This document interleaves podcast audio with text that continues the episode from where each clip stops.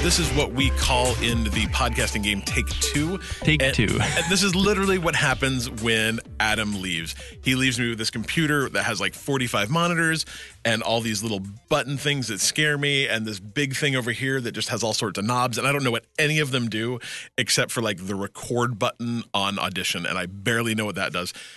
Long story short, we recorded The about- whole we recorded about 10 minutes of podcast with um, none of Dylan's audio. But he's back, right? I'm back. Can you hear me? I see. I hope you're thingies. listening, Adam. Anyway, we're just going to get right into it. Episode 94. I am Cliff pretending badly to be Adam. I am the Dylan, and I am not going to make the same joke I just did. but you'll now you'll never know what it was. Ooh. Ooh. Uh, I'm going to read what we're doing today. And last time I totally nailed it, which means that I'll probably screw it up this time. But for the record, he did nail it, good. It was on really take good. one. Anyway, we are going to talk about PAX because I was there all weekend. Dylan was there part of the weekend. Uh, some games might be joining the Olympics in some kind of capacity, but uh, but there's some limitations. Uh, they have confirmed who is going to play Geralt in the new Witcher series that is going to be on Netflix. 2K kind of bravely has come out and said, "Hey, microtransactions are here to stay. You just got to get used to them." And uh, CS:GO gets a free offline edition for you CS:GO fans who don't want to pay for things or play with other people. Uh, we're also going to get some questions in from super hyper wep- whoa, super hyper mighty Weapon Man. That's mean. Turned down for what? Geektopia, Jack Irish, Joe Coleslaw, and of course our good friend Vinny. And we have a couple of free games that I'm actually very excited about. But all that stuff, just put it away from now. We're going to find out what Dylan's been playing that he didn't play at PAX. I did not play at PAX. Um, I played more Hollow Knight since the last time I played, um, or the last time we talked about me playing Hollow Knight. which was like two minutes ago. right. But, But you, y'all I have to kind of repeat myself. Yeah, all right. So Um, please. Hollow Knight is a great game that I'm surprised how long it takes to really get into it, um, which I think could really steer people away from a game that's pretty enjoyable. Um, I can't remember exactly what I had done the last time, and I think I've probably put six or so hours into it at this. And I feel like at that point, you've acquired enough upgrades to feel the way you do when you start playing other games, if that makes any sense. It's so weird to me that I get, I think the thing is, is I've heard a lot of people talking about Hollow Knight. Like when it came out on the Switch, it kind of got this game's been out for a couple years on PC, but when it came out on the Switch, it kind of got reinvigorated.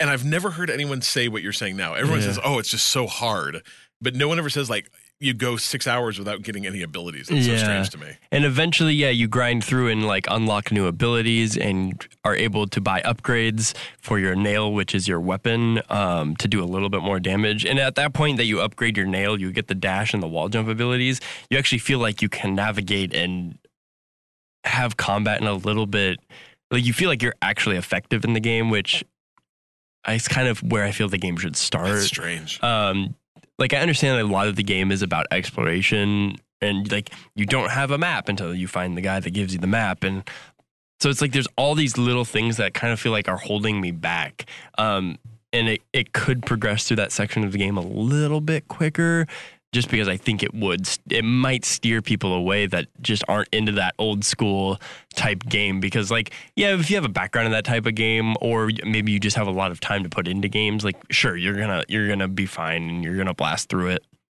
Um because it's not like it's that hard in most cases but I think like my gripe with Bloodborne was where you fight an enemy and you have to go all the way back to this checkpoint and then fight these kind of trivial enemies before you get back to the part that you're stuck on. Like that does happen fairly frequently if you do end up dying in this game just because you Ugh. you respawn at the benches that you find and and are kind of like your save points. So those are parts of the game like if you just had a couple more of those benches in strategic places so I didn't have to keep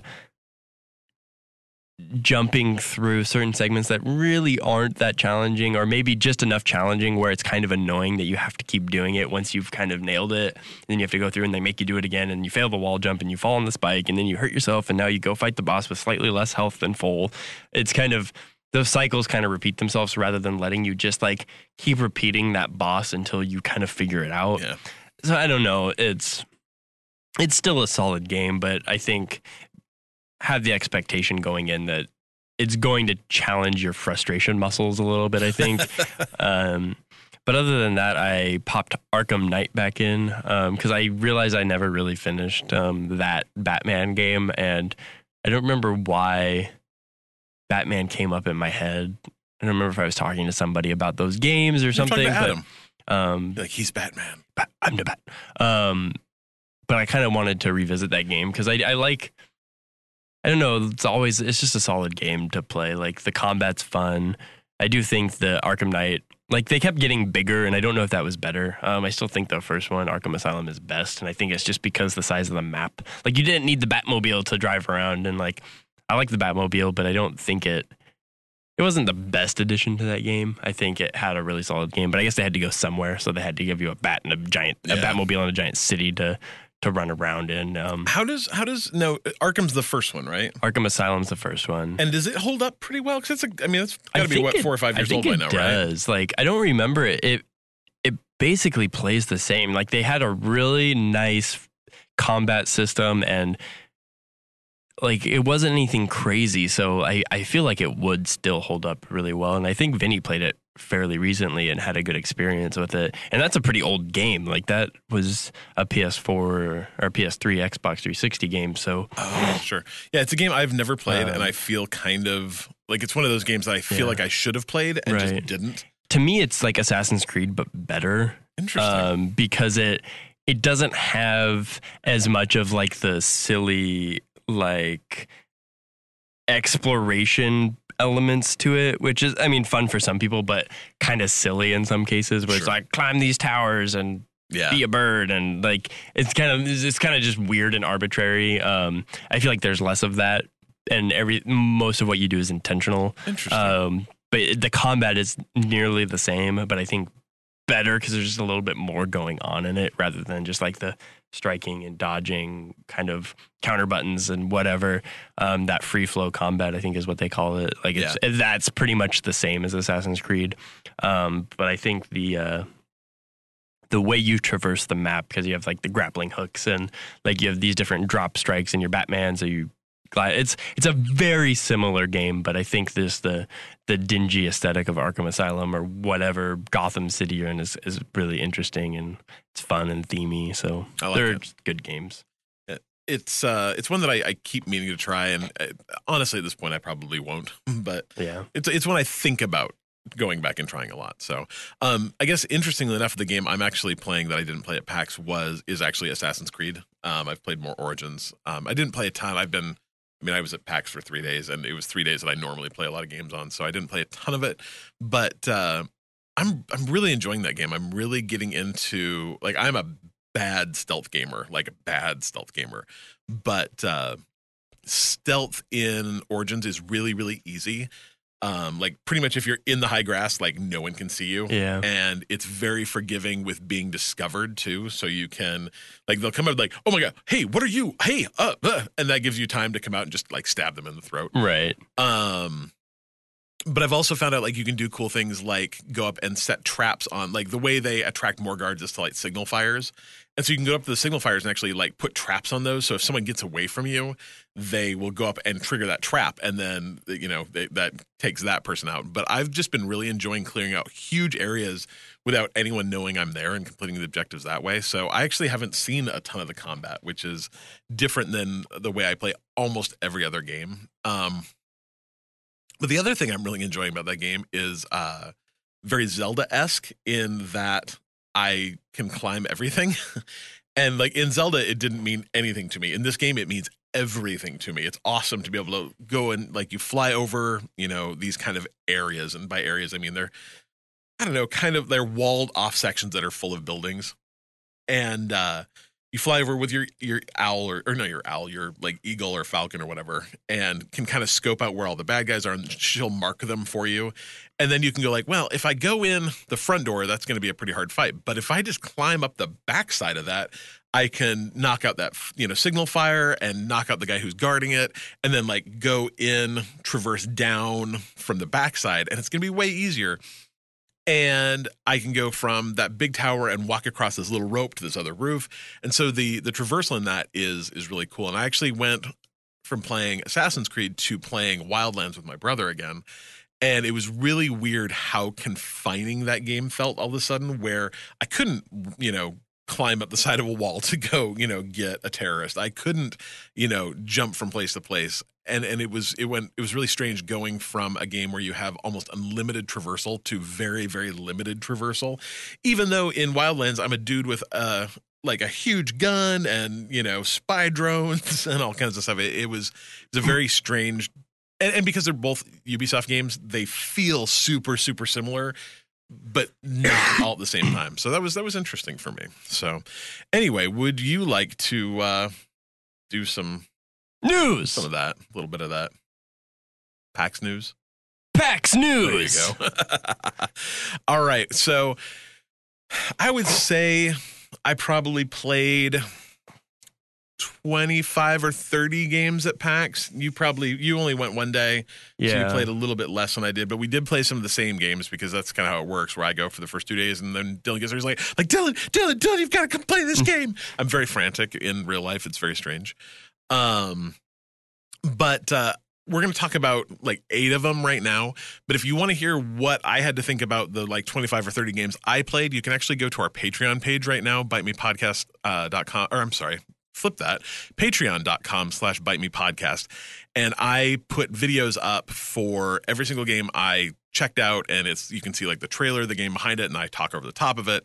Um, the couple people that have watched them have said they're very good, and those are open for everyone. You don't actually have to be a patron to see them. So check that out. Um, but you know, while you're there, if you want to throw us a buck and uh, get early access to our podcast and a bunch of other stuff, we would love that. But uh, those ones are totally free. Um, before we get into that, you can we're also humble partners, so you can go to bitemepodcast.com slash humble and uh, help us out that way too by buying games uh, through us at the humble store, which also gives money to charity. And Adam probably also says some other stuff here. Go like us on on the Apple like iTunes and write reviews. Yeah. I don't know. There's there's some promotional stuff that I don't Look us remember. We're good. We're good people, man. I promise. Anyway, PAX. The first game we're going to talk about is probably I don't know. It's hard at this point. I played so many games, but it's probably my favorite game that I played there, and I know it was one of your favorite games you played there. Um, it's called Bloodroots, and and I think Dylan actually had a way of describing it that I've actually seen a couple other places since then that might make it more make more sense to other people. Um, it is very similar to Mr. Shifty and Hotline Miami in the style of the game. Like theme wise, very different than Very Hotline different. Miami.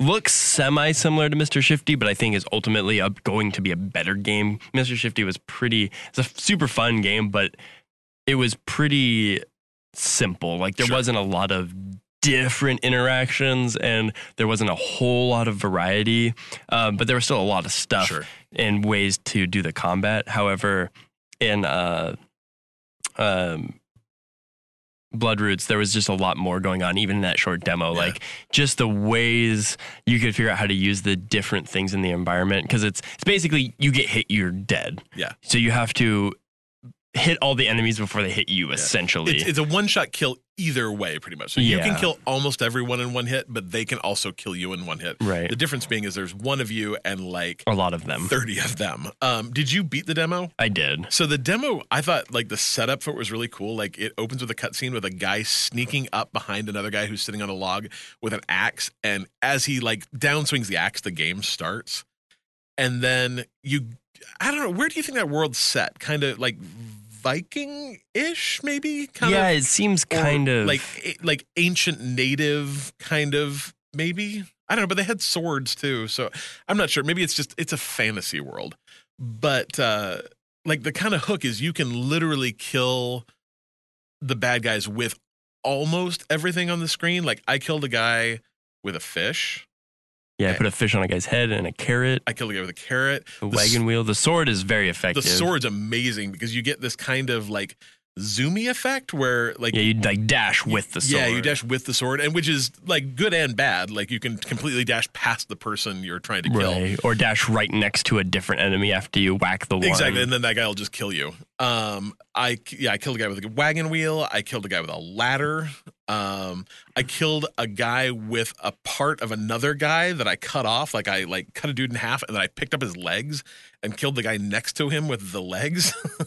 um, let's see what else did I there's a part where you like kind of get in like a cannon I want to say and it shoots you up in the air and then you come down and like slam and kill a bunch of guys that way.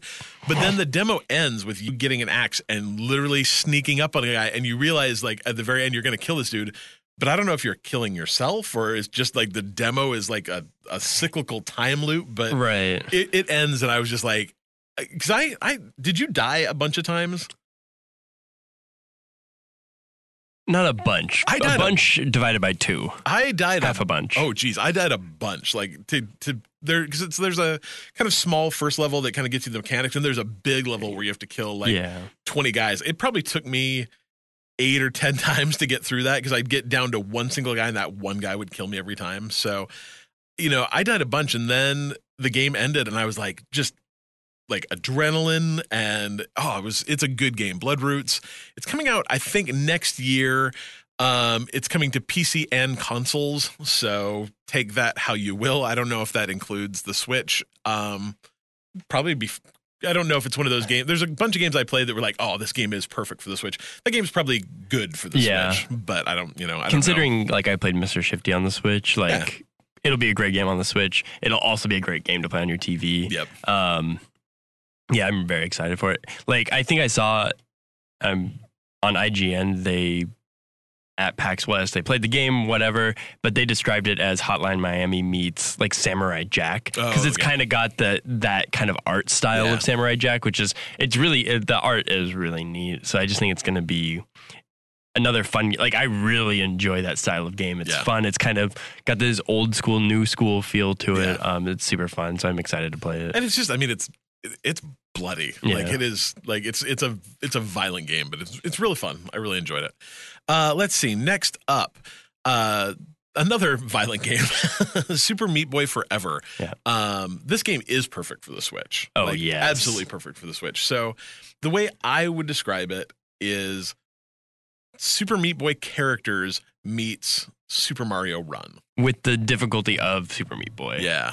Yeah. Um, because that's what those games are about. They're about giving you really hard platforming that you just keep repeating until you get it. Um, so it doesn't take you out of it when you die, but it kind of incorporates that into the game, and right? it's an instant reload. Right. Like you die and the game starts again immediately. But this game is is like a, a probably a two a one button game. Like there's a it's a two button game, um, I think. because you have to press down to like die. right. like, yeah. So you use a stick and a button. and a That's. Yeah, it. so the the the jump the button is for jumping. It is for it's the same button to punch too, isn't it? yeah. Yeah. So so, So if you're in the air and you hit the button again, then you you do the like the dash Yeah. kind of ability. I don't want to say it's an endless runner because there are definitely starts and ends to the level. Yeah, is they, it's the not levels are runner. finite.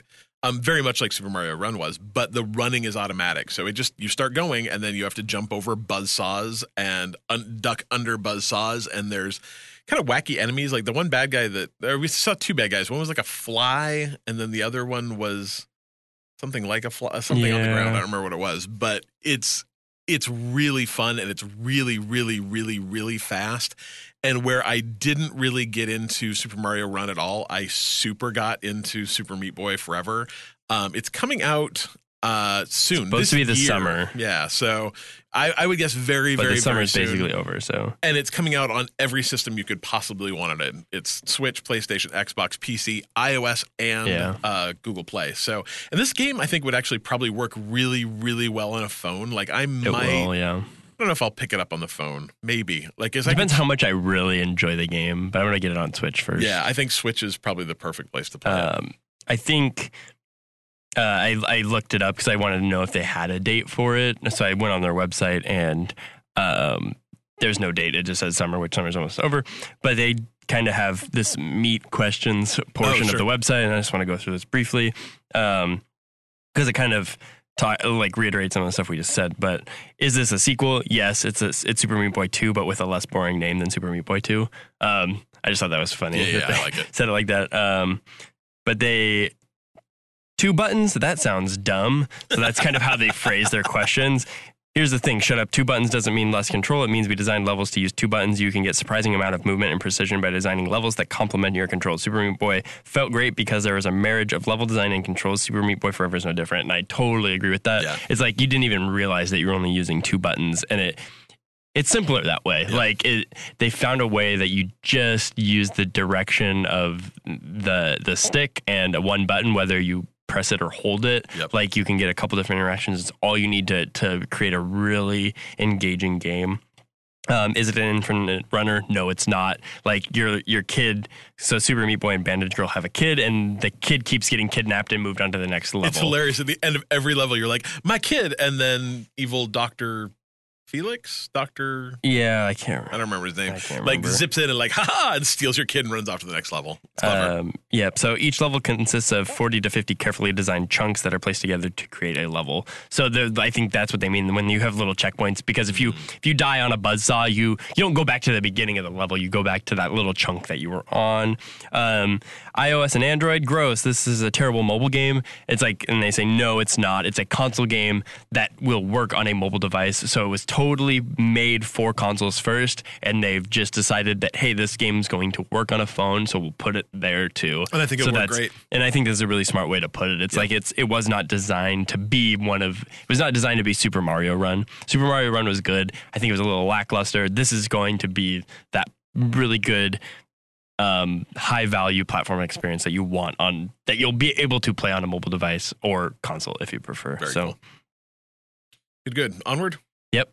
All right. So were those the two games that you played that we're going to talk about? those are my two favorite ones. Okay. Yeah. All right, I so- added party golf in there, Party golf. but I don't good. know if I accidentally. I don't know if I saved the. Eh, whatever. We can. You want to talk thing. about party golf? Yeah, let's talk about Okay. party golf real quick. So I only saw this being played, so you'll you can talk more about it. Um, it's kind of hard to describe this game, but it's Eight player simultaneous golf. Yeah, up to yeah eight up to eight players, or they'll fill with computers or whatever, which is great for the Switch because you can have eight Joy Cons Yep. attached to the, the system. But basically, there's a hole and there's two dimensional terrain around, and your ball will start somewhere on the map, and you basically pick an angle and whack the ball, and wherever your ball goes, you're gonna have to whack it again until you whack it into the hole faster than everyone else whacks. I guess. Um, it was a little challenging to play on the Switch in tablet mode. Um, it was small.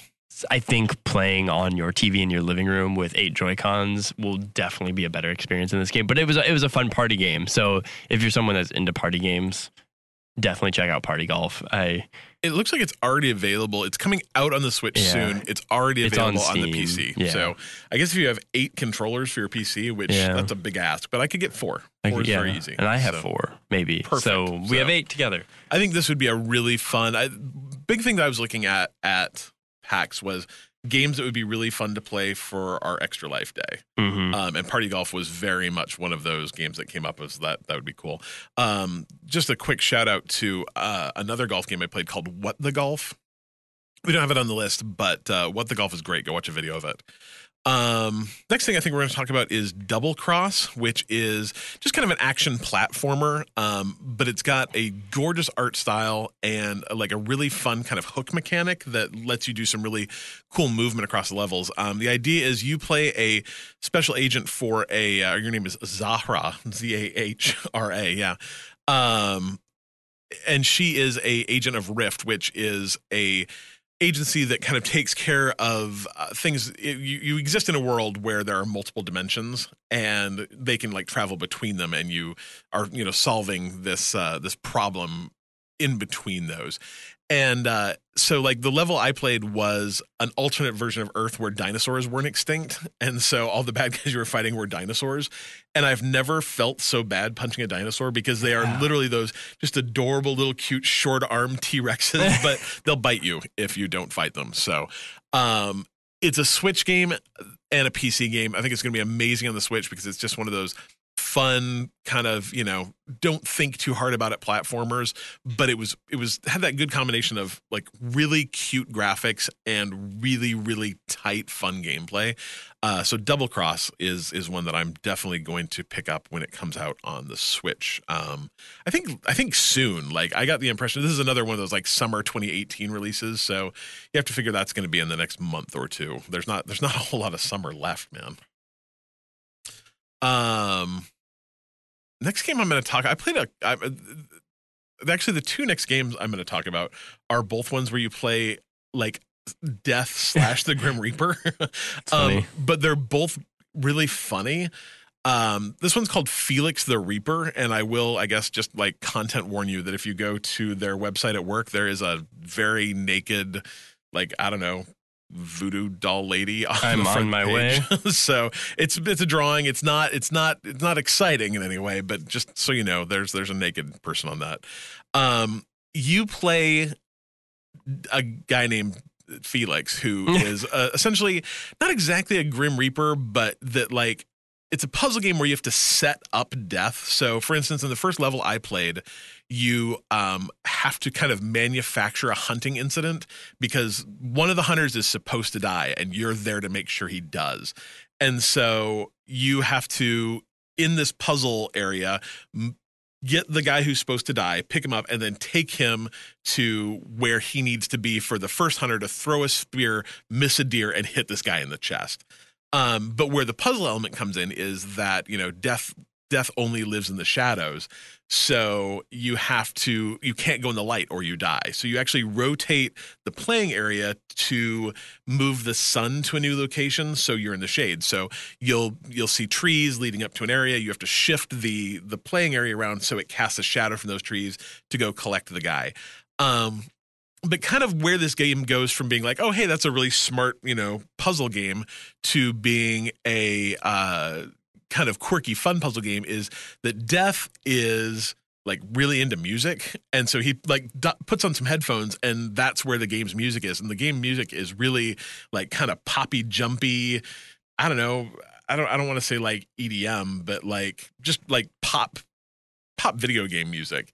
And so he kind of he doesn't walk from place to place. He kind of dances and does little spins and he's kind of a big chunky deaf dude. So he it's it's really funny to watch. But part of the reason he wants to be deaf is because he is fallen in love with one of the people that bring life to the game. And so, you know, where there's life, there's death, and death, there's life. And so he always wants to hang around a little bit after just to see if she'll show up. And that's who the naked chick is on the website.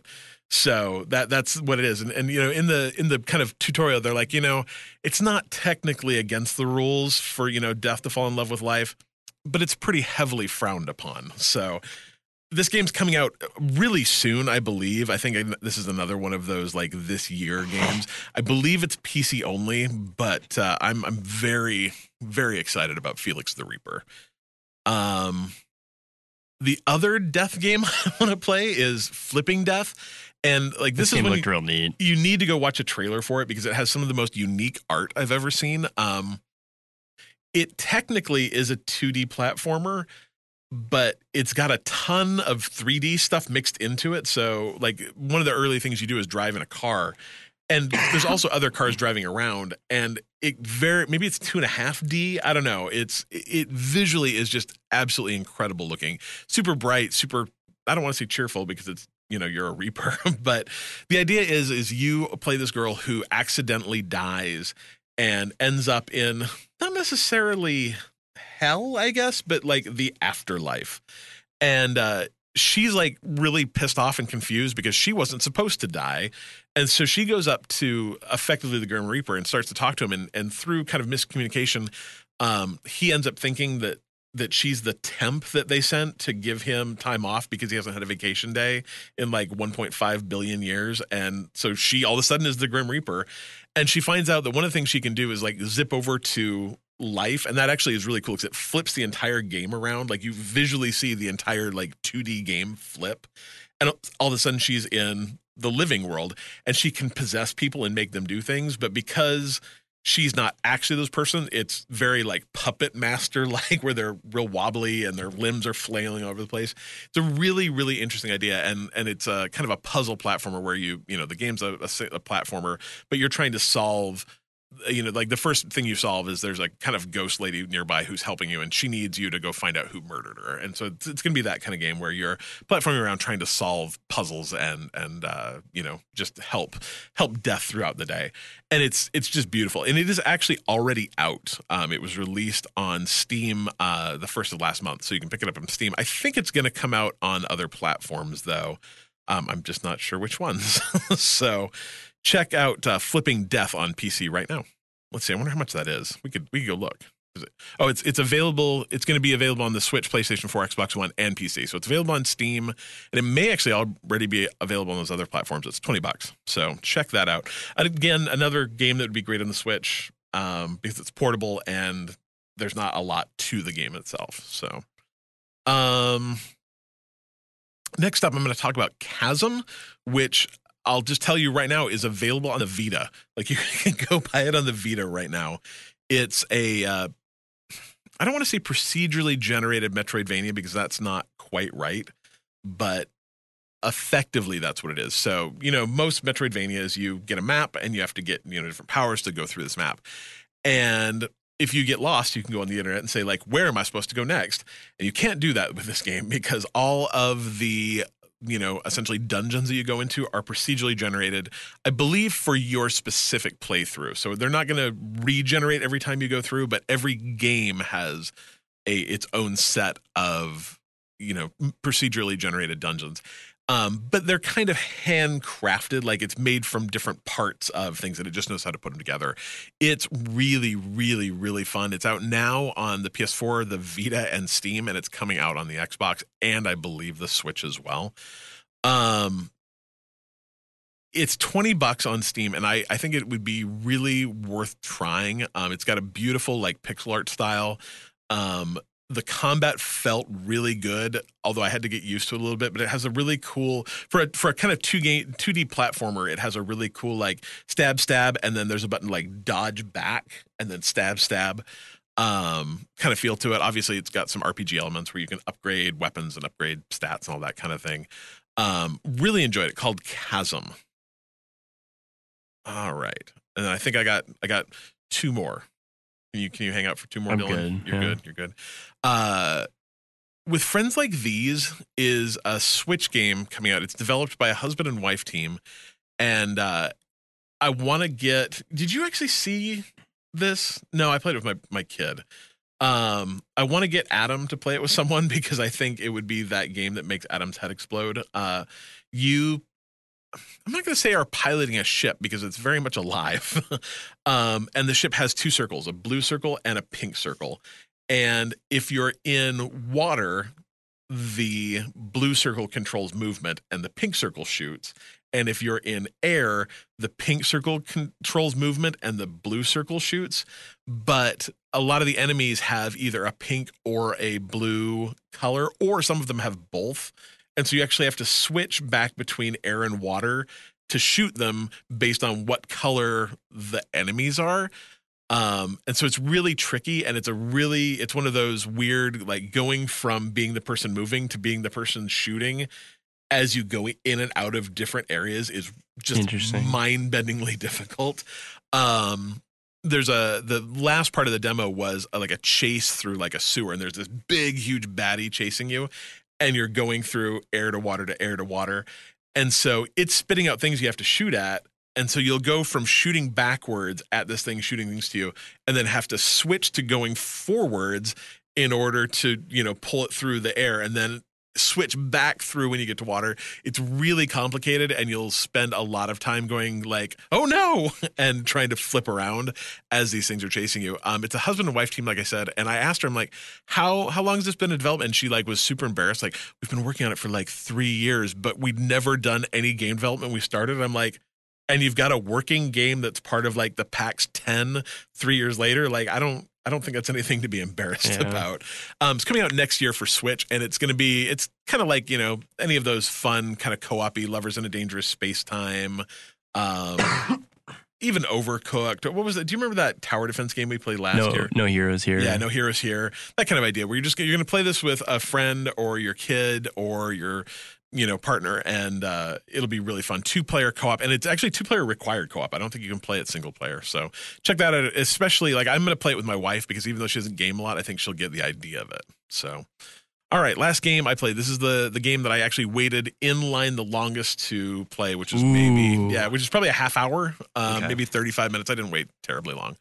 Um, and it's Torchlight Frontiers. And when this got announced, what maybe two three weeks ago, Mhm. like I was really excited because I figured after after you know the developer of Torchlight One Two went out of business, I didn't think we'd ever see another Torchlight game.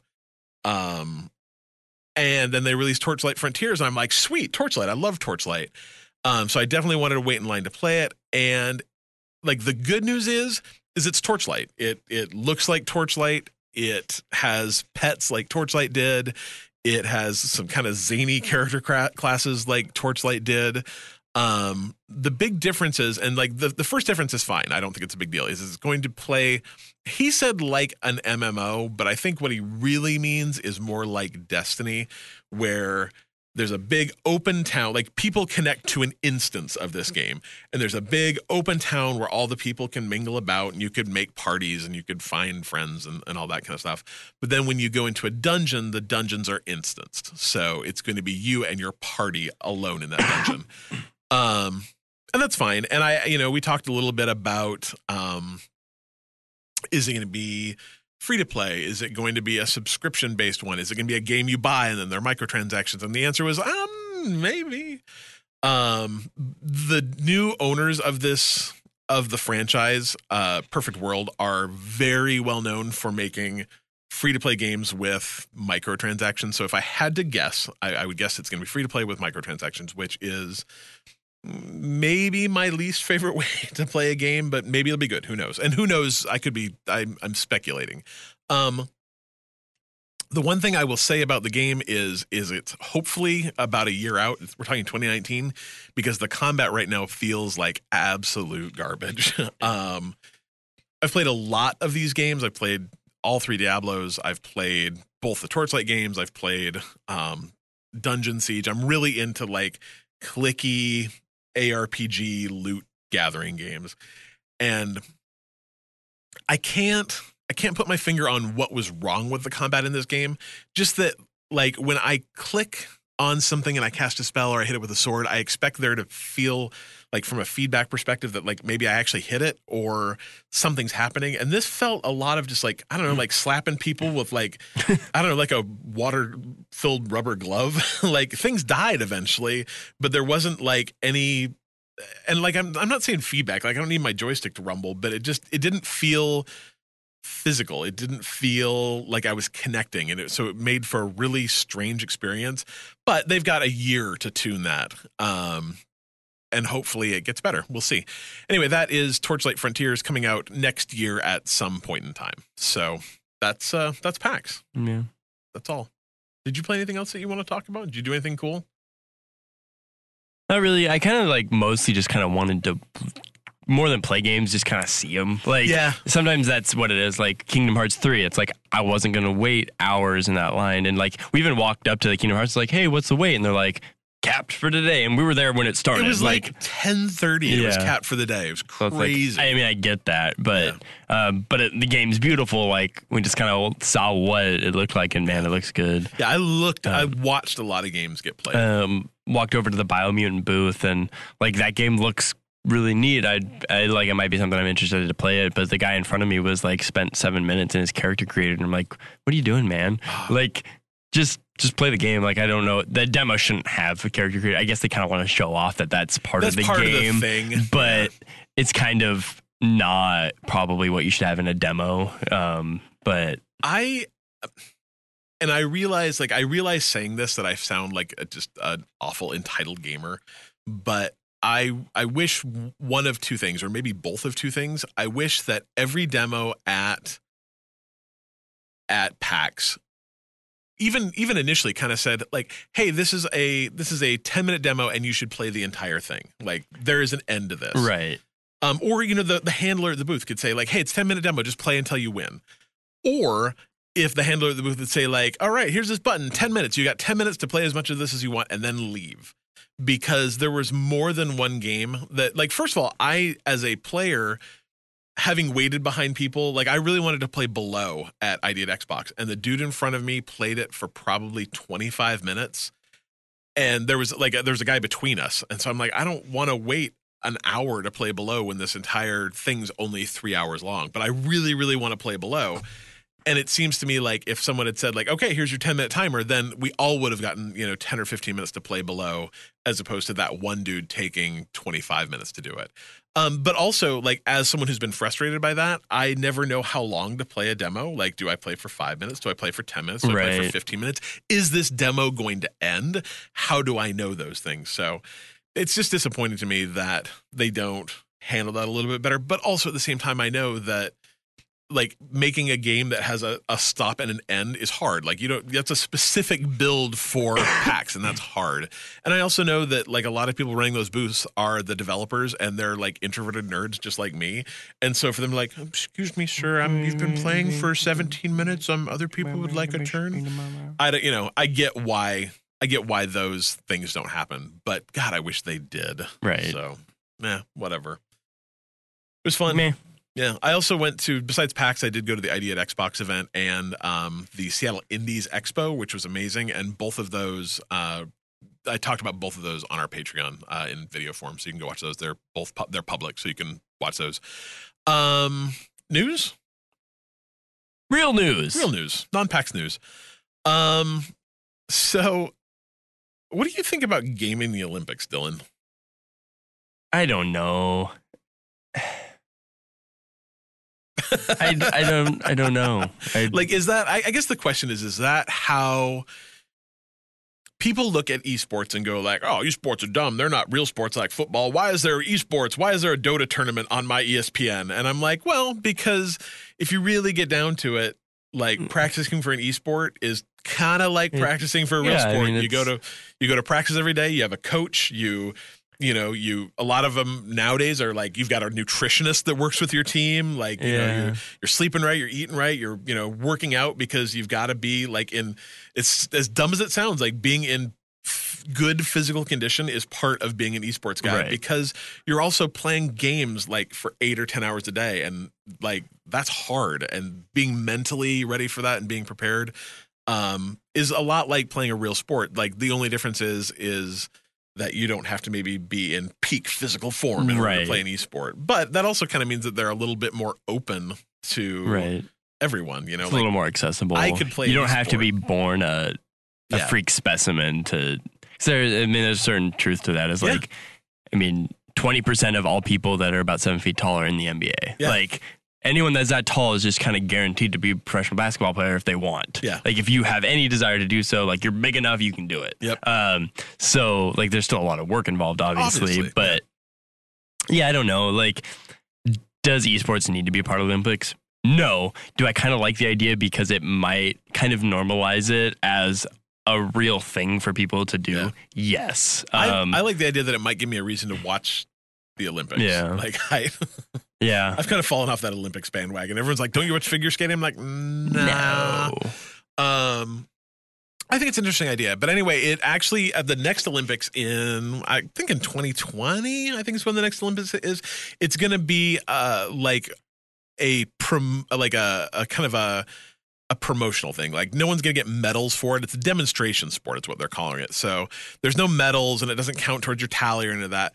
But there are going to be people competing in video games at the Olympics. It's going to be Arena of Valor, Clash Royale, Hearthstone, League of Legends, and Pro Evolution Soccer and StarCraft 2.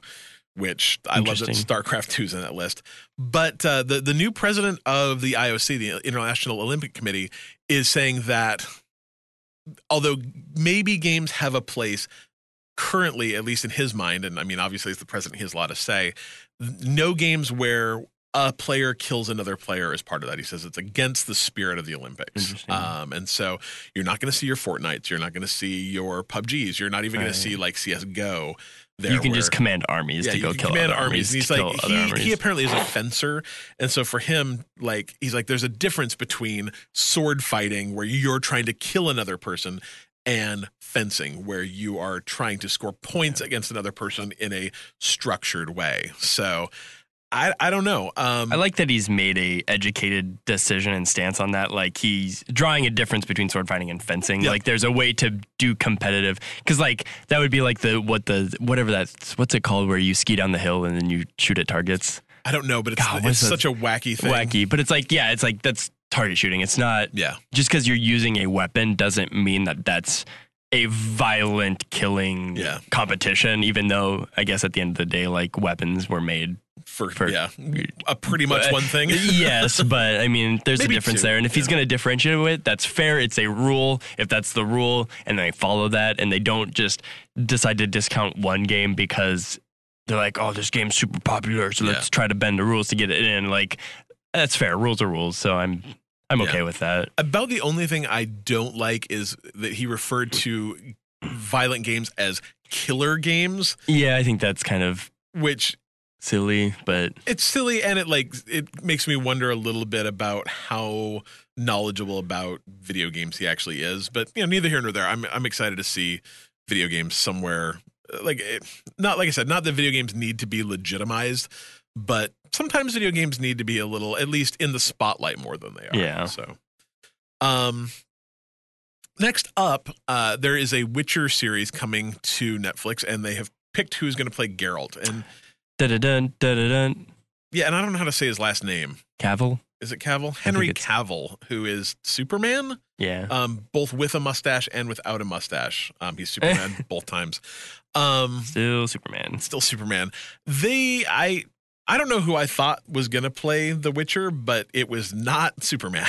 I will Yeah. tell you that. I agree. Um, The Witcher is like, I mean, for those of you who He's played the game, you know, Road worn. yeah, like this dude has seen some stuff. Like he's lived a long time. He's fought big, horrible monsters. He's had a lot of personal travesty. He's a He has- rugged individual. He has a giant scar like across his face and a big bushy beard. Not a big bushy beard, but like definitely has a. He's a it's a beard. He's a tough dude, and Henry Cavill is Superman. He's just pretty. Like yeah, I. He's, he's, a good Superman. Like I think he was the a right casting choice for Superman, but I don't know. We'll see. Yeah, I. Who was it you thought should play him instead? Like someone like Joaquin Phoenix. Not Yeah. saying that's the right choice, Right, but but like that- he has a look that like one he's just a little bit older, so like he has experience on his face. And like and Joaquin Phoenix is just facial expressions like.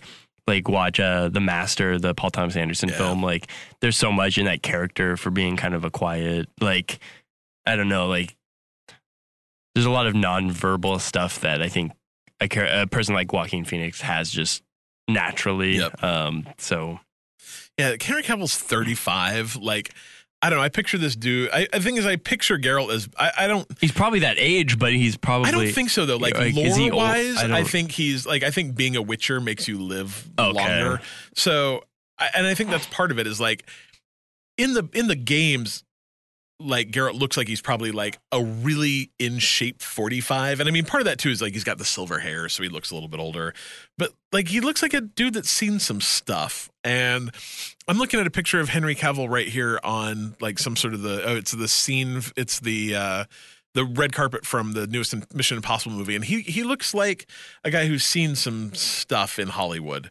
Um, Yeah. he just he just doesn't have the look of it for me. But I'm also like second guessing actors is like maybe the worst thing you could ever do. Like I I distinctly remember when uh, Heath Ledger was picked to p- play the Joker, and everyone was like, "The dude from Ten Things I Hate About You. How is he ever going to do anything?" And then arguably is probably the best place person to play the Joker ever. So maybe th- maybe he'll maybe he'll be great. Yeah, I- we will see. We will see. Um, I'm I'm excited for that. I think the series launches late next year, as I recall. So get your Witcher on. Um, we talk about microtransactions a lot on this podcast, We and quite frankly, I'll be honest, lot. we could talk more about them because I think every week we have a question about like, what do you think about microtransactions? I'm like, see our previous like 35 episodes, and you can hear about microtransactions every one. Um, but like, I'd kind of. Guess now I have to edit things too. Great. Oh, they just realized Adam's not here.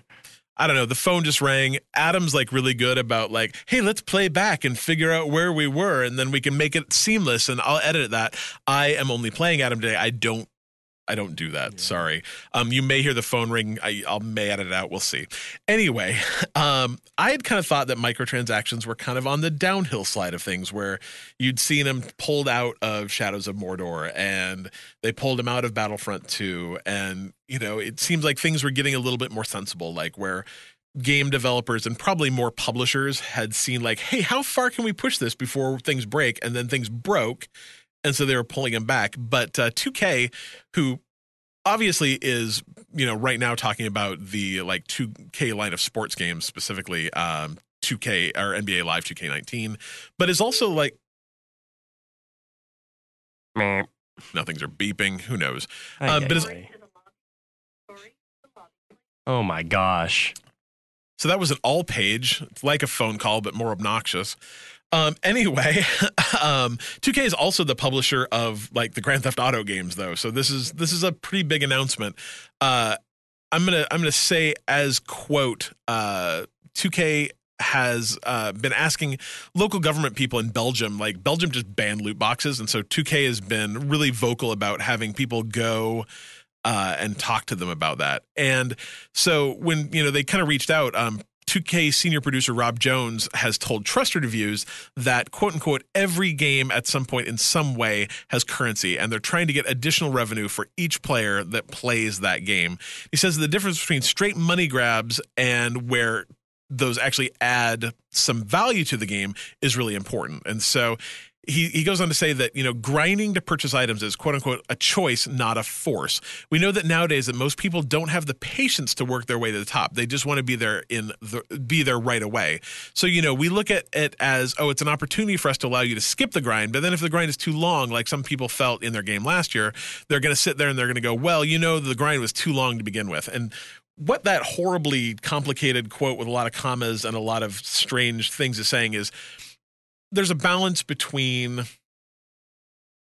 a grind that feels like hey you have to grind in games sometimes and a grind that f- feels artificially added because they want microtransactions to help you out of that grind they want to force you into the microtransactions route and i mean i guess he's not wrong Yeah. but it's not really something I want someone to say out loud. I don't think. Yeah. Like, it to me that means that any microtransaction that isn't cosmetic in any two game two K game, I'm gonna be a little bit suspect of. If you know, if they're designing their games around what's the right level of grind to microtransaction, that's Yeah. kind of gross.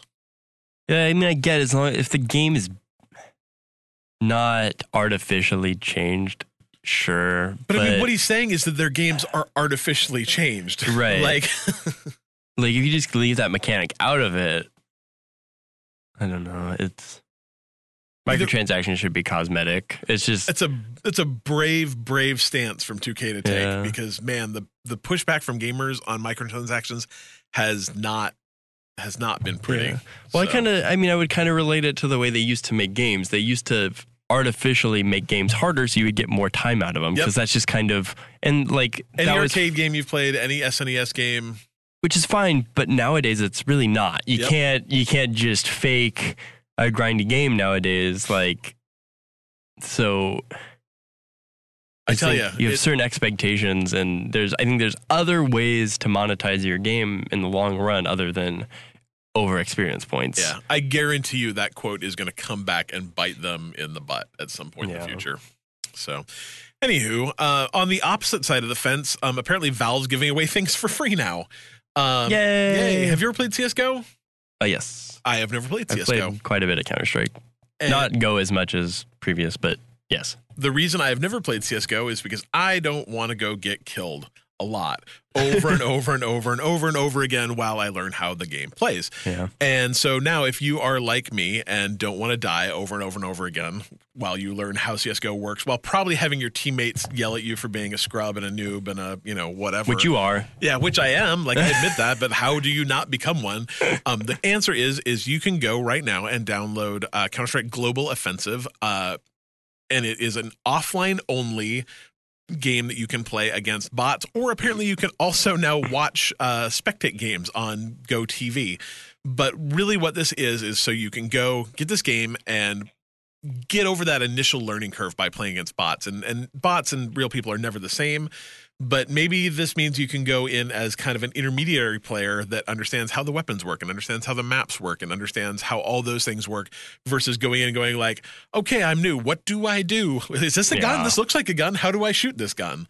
So uh, I think that's a really, really cool thing to do. Yeah. Um, and I wish more, I wish more manufacturers had that thing like Battlefront. I would Yeah. love to be able to go in and like figure out how Battlefront 2 worked without having to go online and get killed over and over and over again. I mean, honestly, PUBG, I think it's a great thing they added it to Fortnite where I can go in and spawn an instance for myself and a friend and go in and try all the guns and try how does this make a fort grenade work and how do I build things? And I think that those like offline modes with or without bots are something that doesn't get built nearly enough anymore. So good job, Valve. Um, and if you want the full version of CS:GO, it's uh, 15 bucks on Steam, so you can go from free to actually paying for something.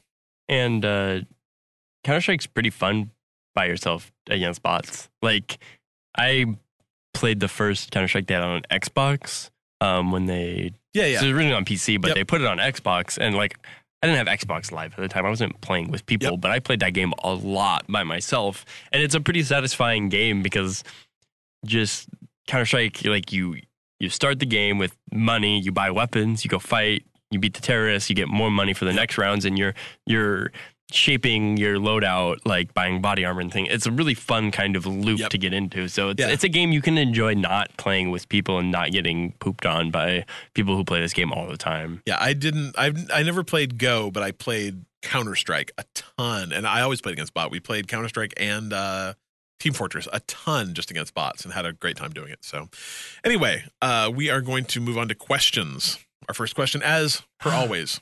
Hey yo, Vinny. You're asking questions again. When you gonna stop doing that?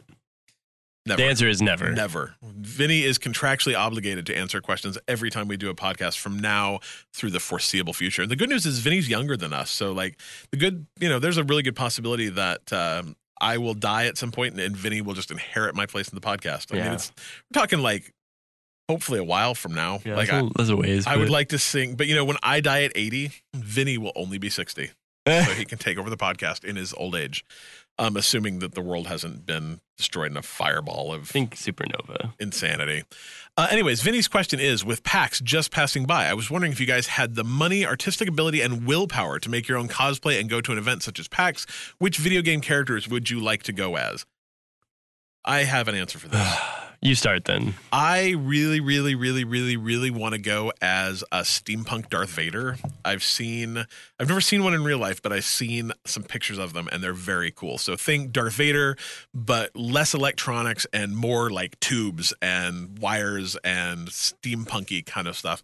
And the other thing I'm thinking about this is what I want to do is use those tubes and stuff for liquid cooling because like I went to PAX in shorts and a t-shirt and it was still a million point four degrees inside. So if I could have a cosplay costume that also kept me cool while I was there, that would be like uh, a cool costume plus two. Senior Dylan. That's tough. I'm not much to not much to dress in costumes. So in lieu of cosplaying, please tell us what you will be as for Halloween this year, as decided by the rest of your office. uh, the wacky wavy inflatable arm flailing tube man. Yeah, he's real good at it. So That's probably what I would do. if if you don't know what we're talking about, like think on like in front of any car dealership in whatever city you, you live in, those like inflatable, like tall face things with wacky arms that flail over because they've got a blower in them. Yep. Dylan looks almost exactly like look one like in it. real life. I do a very good impression of it. He does a really good impression. It's, I've seen it. It's great, Yeah. and uh, I'm excited. He's got to do this for Halloween. I'm very excited. I don't know if I had like a perfect, like legitimate Mega Man costume. That'd be like, cool. I'd be pretty stoked. be a real I just want the Mega Man. I want the hand blaster. Have you? What's the coolest cosplay you've seen?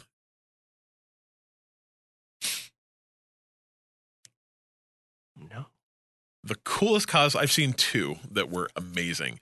And one was um, a full size Big Daddy from Bioshock. Yeah, like that would be. If I saw that, I'd be pretty stoked was on it. it was huge. Like absolutely huge. I have no idea how the person inside actually did it. Um, and then last year, I've seen some really good like Master Chiefs. Um, but last year, I saw a dude cosplaying as Bumblebee, the Transformer, Mhm. that actually was on those like jumpy stilt things. Oh yeah. Um, and had like it was really cool. And the reason I saw him is because someone bumped into me and I bumped into him and I almost knocked him over. so there, there's great cosplay. You don't see a ton of it as PAX. I mean, I saw some good cosplay at PAX. Um, but uh, I go to Comic Con every year. And the cosplay at Comic Con's just top shelf. So Um, there was a guy um, dressed as Professor Chaos, and that was pretty cool. oh, I didn't see that. That's cool. Um, which is just awesome because it's like it's Butters in a Yeah, crappy tinfoil, tinfoil. costume. So just a- seeing this, like a this with him? older guy in a crappy tinfoil costume, it was just great. That's awesome. Love it. All right. Thank you, Vinny. Uh, next question from Joel Coleslaw. What gaming universe would you hate to work and or live in uh, as like a non-player character role? I mean, like the plus side of being an NPC is in most games. I'm not going to say all games, but most games, like that character can live forever. They Yeah. are invincible. But in uh, GTA, you are literally just cannon fodder. I'm going to take it a step further. Have you ever, did you ever play Carmageddon? Uh, no, but I know of Carmageddon. Carmageddon, like like GTA, in theory, the the reason you're driving is to get from point A to point B without causing carnage. In Carmageddon, the entire game is getting from point A to point B, killing as many pedestrians as Right. you can. So that would be pretty rough. that'd be pretty rough. Um, I would say any like fantasy role playing game would be kind of terrible because like the smallest of small things can be like not only horrible for you, but you have no ability to fix them. Like, oh my God, my poor son walked into the forest and I'll never see him again. I'm like, well, maybe you should just go look, lady. Like, it's not, it's just right over there. It's just outside of town. I mean, do you people never go into this forest? Like, is it that scary? And if so, why do you live here? Maybe there's a town. I just went from another town. Their town did not have a scary forest. Maybe you should move. yeah. So uh, the helplessness of of your general NPC is is Yeah. rough. Yeah. Anything else? Dylan is looking incredibly introspective. Like there's there's a there's an NPC answer on the tip of his tongue, and it just can't can't come out. I think like as cool as like the Bioshock world is too. I do- don't think I'd like living underwater very much. Well, underwater as like a splicer too. Yeah, that'd Like, be pretty. Uh, yeah, maybe maybe Bioshock at like the top of its of its game. Maybe Its like peak, before everything went yeah. wrong. or in the Cloud City, that'd be pretty terrifying Yeah, too. yeah, yeah. Maybe there's just no good place to be an NPC. Like, is there any? Are there any NPCs that get like the super like everything's great here and we love it? Yeah, I mean, that would be a pretty boring game. yeah. No, there's no quests here. Everything's perfect. Go away. Yeah. Yeah. Exactly. Yeah. The, this one, this one NPC I saw, he he was an adventurer. Just like just like you. Uh, I you think know, Saints like Row would be the worst though. I think. I don't. There's just too much paraphernalia that people are running around whacking people with. Like I don't want to be Big subject to that. purple wobbly paraphernalia. Yeah, is that what you mean? that's kind Yeah. of what I'm thinking. That's what so. you're thinking. All right, next question. Thank you, Joe. Appreciate it. Uh, you know what we forgot to do? Like, I will do it in a minute. Uh, Jack Irish. Next question. If you guys were stuck in a world like Fallout Three, would you become good or evil to survive? Help people or kill them? He personally would kill everything, which I think tells you a little bit about Yeah, him. about Jack. Well, and he lives in like Australia, which is like just a step removed from Fallout 3 everywhere. Like all the spiders want to kill you, all the snakes want to kill you. All you got to do is turn all the people and uh you're screwed. So, anyway, Dylan, good or bad? I feel like you have a better chance of success if you are the good. Um, so, from a purely success standpoint, I think if you can create a strong community, um, I think taking the good road is might get you a little bit farther. Um, and not creating enemies straight off the bat. Like I think there there's ultimately going to be a point where you have to make a hard choice um, where you're not going to be the the lawful good um, person you want to be. But I think overall, the So when you play a game like specifically probably a game like I'm thinking Mass Effect because that really does have that like good bad kind of thing or or like the original Fable, do you Yeah. ever play as the bad guy? almost never. Same. Um, Yeah, just naturally, I don't know. I would say maybe the the in a in a game like if if a game was real life, like maybe the the closest I would be able to go is maybe like kind of like a chaotic good. Um, because I'm like in real life, I'm a, a pretty like a pretty straight and narrow kind of dude, but at the same time, like I think that there are a lot of there are a lot of moral gray areas in real life Right. that where my own morals maybe dictate more than what is 100% legal Right. um and so like i'm never gonna i'm probably never gonna be a you know straight up evil guy but i might be that guy who's like no what what you're saying isn't right um the, the law that you're defending isn't correct and just because it's a law doesn't mean that Right. it's it's 100% correct so like chaotic good maybe um, Yeah. but pr- i'm not i'm not like probably not even like chaotic neutral like yeah. probably probably still on the the chaotic good The side. good side, So- yeah. Um, And I never play as a bad guy in video games. Right. Never. I think that's a lot of the times just because the choices are never really hard. It's like, no, I'm not just gonna kill that chicken. Like it's sometimes it's it's the choices aren't really choosing between things as much as it's just like choosing a good or bad thing to do. And it's like I'm not just gonna choose a bad thing. I might choose a bad thing if I'm protesting some sort of good thing, like good policy or I don't know, like I did eat a bunch of the crunchy baby chicks in Fable though. Yeah. They crunch because of the bones. yeah, So that was fun. that's yucky.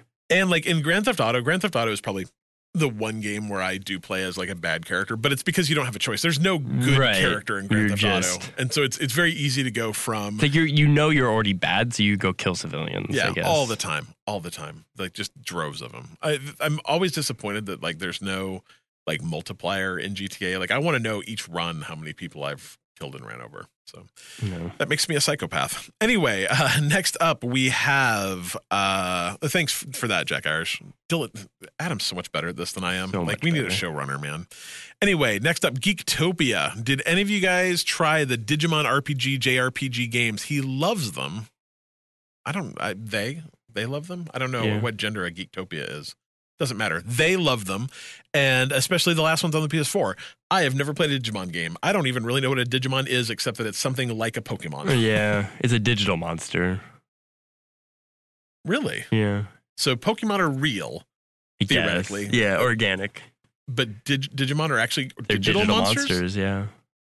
I learned something today. I mean, I I used to watch the show a little bit, um, but it, it was kind of second fiddle to Pokemon, and I think there was other shows too that probably took up your time before Digimon did. But uh, I mean, I liked the idea of it. I never really played those games. Does though. it play like a Pokemon game? I don't know. I don't think so. All right. So what needs to happen now, Geektopia, is you need to come to our Discord and tell us. And obviously you're there because yeah, I got this question from there. Yeah. You need to come like uh, inform us as to Sell the, us. the lore and the uh, the methods at which Digimon is a great game. Yeah. Um, it says it's an RPG. Like I like RPGs, Yeah. although he also said there's a JRPG, and I don't like those as much. Yeah. So I don't know. We'll see. No, we've not played it, but I could be convinced. Right. Yeah. I- yeah. Yeah, good. All right. Next up is Turn Down for What? And he asks if if Sony's unwillingness to enter the cl- crossplay forum will end up hurting them or helping them in the next generation.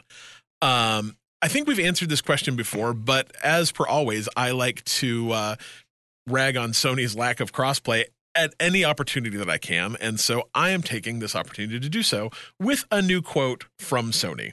Are you are you ready for I'm this? super ready. So, as you'll remember in the past, Sony has already dug quite a few holes with their crossplay explanation because they're just unwilling. Well, except that one guy, the dude from like Sony America who quit, was just like, "Hey, it's about money, stupid." Yeah. Like that guy, I'm like, "Hey, at least he's honest."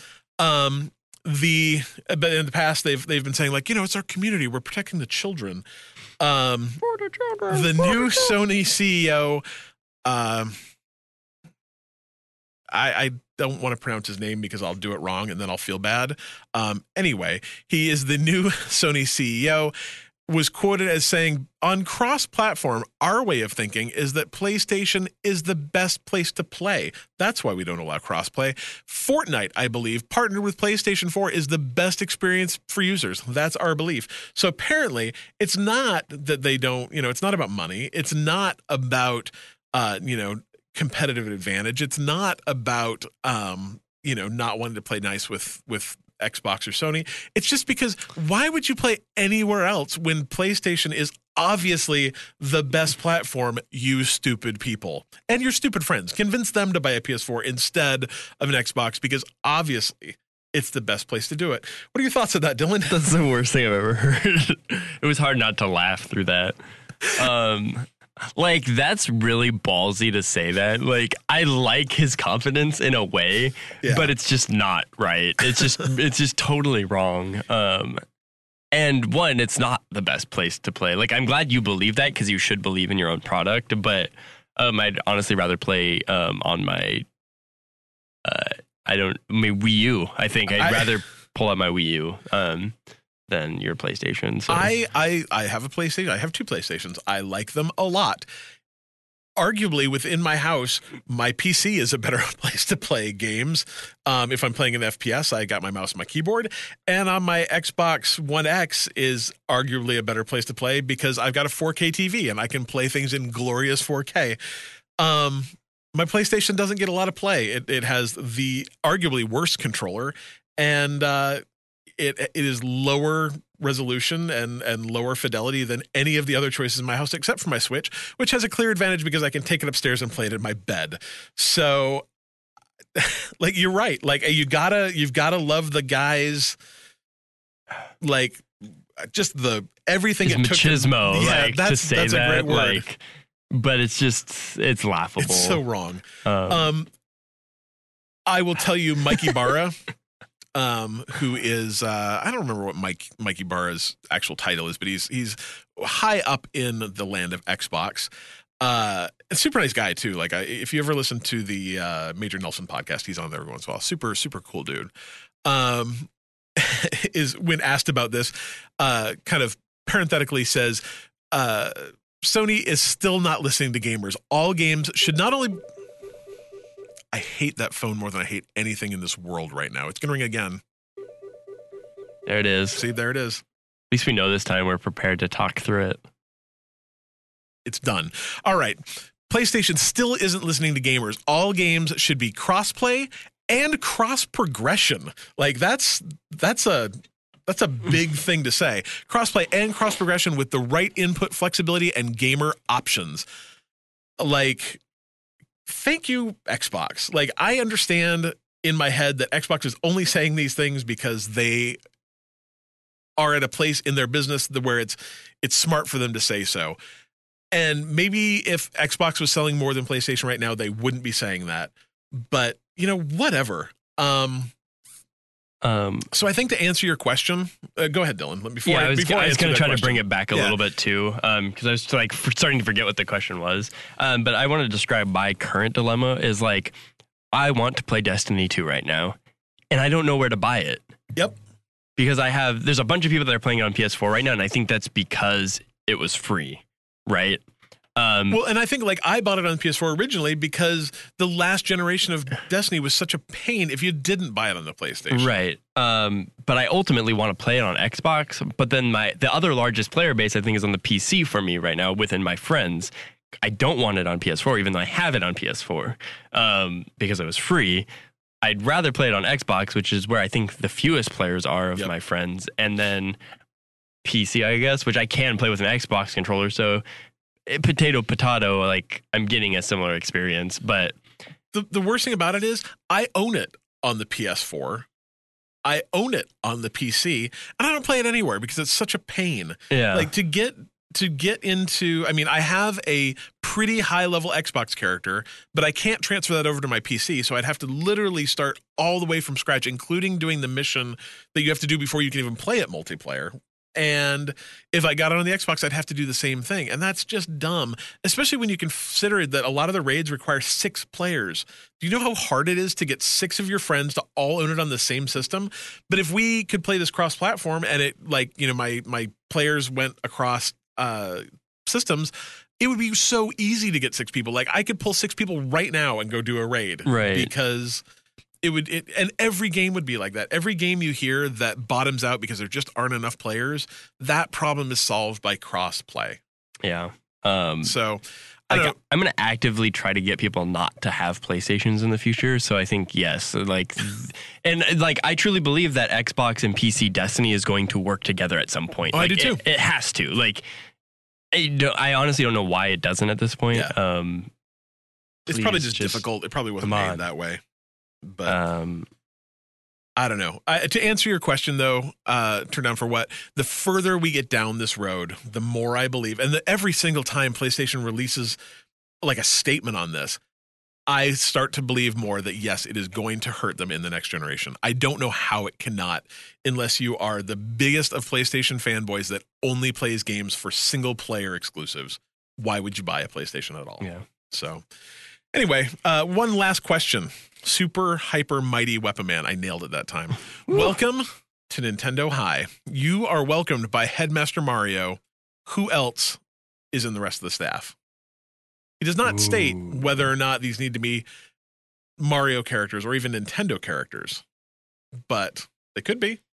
And I guess do I am I like so Nintendo High, but a headmaster? Is this is this like Harry Potter but in the Mario world? Should we make the assumption that it's Harry Potter but in the know. Mario well, world? there's obviously some sort of magical realism to it. I like if it. It's uh, so I think uh, I, I like to see Peach in the Professor McGonagall role. mhm. Um, do you have who who who's who's your potion master? Is it is it uh, is it Wario or is it? Uh, I feel like Wario's the janitor. oh, good call, Yeah. good call. Um, uh, so Bowser. or or caretaker, ground Yeah. groundskeeper kind Well, so but so there's two. Like so, oh, I you know, Bowser, Bowser is probably uh, either the the potions master the dean of punishment. oh, yeah, yeah, yeah, yeah, yeah. Who's the- Corrections. Who's Luigi? Um, the lunch lady. That works. Okay. That works. Um, I see Toad as being Professor Flitwick, the little short guy. Yeah. um, what other Mario characters are there? I know, but it's Nintendo High, Nintendo. so Oh, so it could be anyone. um, I think Donkey Kong could do a gym class. yeah, Um, he'd be very good at because. I want a monkey or ape to teach me how to uh, climb the rope in gym class. Makes you feel funny. yeah. Let's see. Uh, who else is like big? Who's Zelda? Zelda could be like your your uh, or Link. I'm sorry. Uh, Link could be like your uh, your teaches you about wild animals. Like Yeah. he's seen some stuff in the dungeons. Biology. Yeah, yeah. Like He like, knows how to. like the he knows Hagrid role. ingredients. Like he can pick weird berries off Oh, trees shoot, he and could stuff. also Yeah. be the potions guy then. yeah. Man, the the Nintendo Cooking class, the nin- He does it all. he can teach and he can climb everything. and he can climb. He can climb. Just like scale the castle. It's gonna be great. so good. I would I would watch the Harry Potter movies movies totally redone with Nintendo characters. Yeah. I think it would work. Yeah. Yeah. All right. Uh, one thing I forgot to do because I am bad at this is thank our wonderful patrons. We even talked about Patreon, Yep. and I forgot to thank our patrons. So big shout out to all of these wonderful people. Uh, we've got Alan Schulte with the E. Uh, we have Austin Palmer, Dylan's buddy. Woo. Uh, we've got Jack Irish, our good friend from Australia. Uh, unless he's been eaten by a snake or killed by a spider, who knows? Uh, Joel Cole Jr., who has not been killed by a snake or a spider. I talked to him just a minute ago. Unless he was killed by a snake or a spider since then.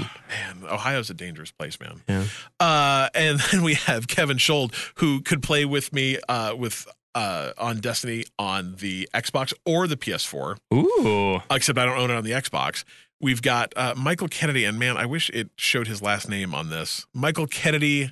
Gautier. Oh yes, I forgot Quebecois. Yep. He he he he complimented me on my pronunciation of Quebecois. Yeah.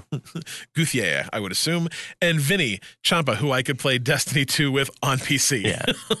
It's a it's a terrible thing, man. It's a terrible thing. Anyways, thank you to our wonderful patrons. Uh, we really appreciate it. Um, uh, we still have not really figured out what we're gonna do with this, but we're gonna make a plan. Dang it! Maybe when Adam gets back from uh, from the the the uh, overseas adventures he is having, uh, we'll we'll figure out what our what our Patreon plan is. But meanwhile, you can give us as little as a dollar a month, and that will give you early access to our uh, our podcast. Like these folks are going to get it like almost two full days early because it's it's in the morning right now. It's the So, morning. yeah, this is this is a super early podcast. Anyways, thanks guys. We really appreciate it. Uh, one last thing we're going to talk about is some cheap free games. And I don't know why I didn't put these in earlier because they were announced earlier, but they're great. These are the Amazon uh, Twitch Prime games for this month, and they're real good. One of them I have paid full price for and backed them in Kickstarter like three months ago, and now it's free. so, womp womp. Never ceases. Anyway, uh, the Adventure Pals is a game that I kickstarted and is super, super, super good. And I bought it because my kid is obsessed with giraffes. Dylan, back me up. That's true. It's true. He wore a giraffe shirt to PAX. He did wear a giraffe shirt. He, but that's a behemoth giraffe Yeah. shirt. So anyway, So it was, it's it was on topical. brand. Yeah. yeah. Uh, the Adventure Pals is a platformer where you play as a kid with a giraffe that like hangs out in his backpack, except when you're riding the giraffe. But when he's in your backpack, the giraffe's tongue acts like a helicopter. um, you're trying to find. I mean, it's just it's a platformer, um, but it's really cute and really fun. And I have played it a bunch, and I really enjoyed it. So get Adventure Pals if you don't get anything else. Uh, Guild of Dungeoneering, I have not played, but I have heard is really, really, really fun. Um, Gunpoint, I don't know anything about, but you probably point guns at things. So if you're into, or you're held at gunpoint and have to Oh, make deci- shoot, decisions quickly. I bet you're pointing guns at things. That might might make more not be sense. even close. I don't know, whatever. Gunpoint is uh is coming out.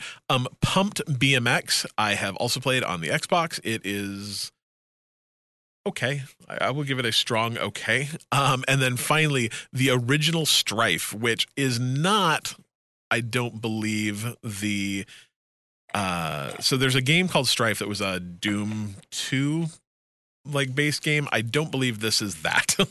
um, I think this is the newer game called Strife that uh, is like kind of a. It is a very fast paced shootery kind of game though. I have not played it, but I've heard good things about it. So that is cheap free games for this week. Uh, we're not going to see. I guess it is the fourth, so all of your Xbox games and PlayStation games that we talked about last week are now available. So go grab all that stuff. Uh, wrapping it up Wrapping it up. you can find us at bitemepodcast.com and then everything And else that links out from everything, everything. else so you can get to our twitter from there our facebook from there those are actually just also bitemepodcast.com you can get to our humble bundle from there uh humble or bitemepodcast.com slash humble that'll give us some a little bit of money if you buy stuff via that um, what else? We got Patreon, patreon.com slash bite me podcast. Uh, we are on Mixer. Uh, school's back in, so I'll probably be on Mixer a little bit less, but I'm still trying to mixer it up when I can. Mixer.com slash bite me podcast. Um, Discord. You should come hang out with us in Discord. Yeah. We've got a bunch of new people lately, People have been popping in. It's great. and it's awesome. We love all of you. Um, Um, I'm trying to get some people to get going on the Overwatch. Um, we got some new people that are interested, and we're trying to get some some good times for people to play um, in the evenings or weekends or whatever works. We're just trying to figure out what time is best for people. So Um, jump in the Discord and um, let's talk about it. Yeah, hang out with us there. Um, Uh, we also have a Facebook group. Um, I'm I don't I think you can just search groups for Bite Me Podcast and it'll pop up. Um, we don't have a ton of members, but I tend to post um like a lot of what's in there is like news I run across across the week. Some of it we talk about here, some of it we don't. So that's a good place to uh to find us if you're into the Facebooks. Uh, is our Facebook group, and uh, I think that's it for this week, right? I think so. Bite me. No, it's computer locked. I gotta like log back in. Awkward silence. Right? I mean, I could just edit this out. Clickety clack. But I don't know if I will. Clickety clack. Say bite me again. Clickety clack.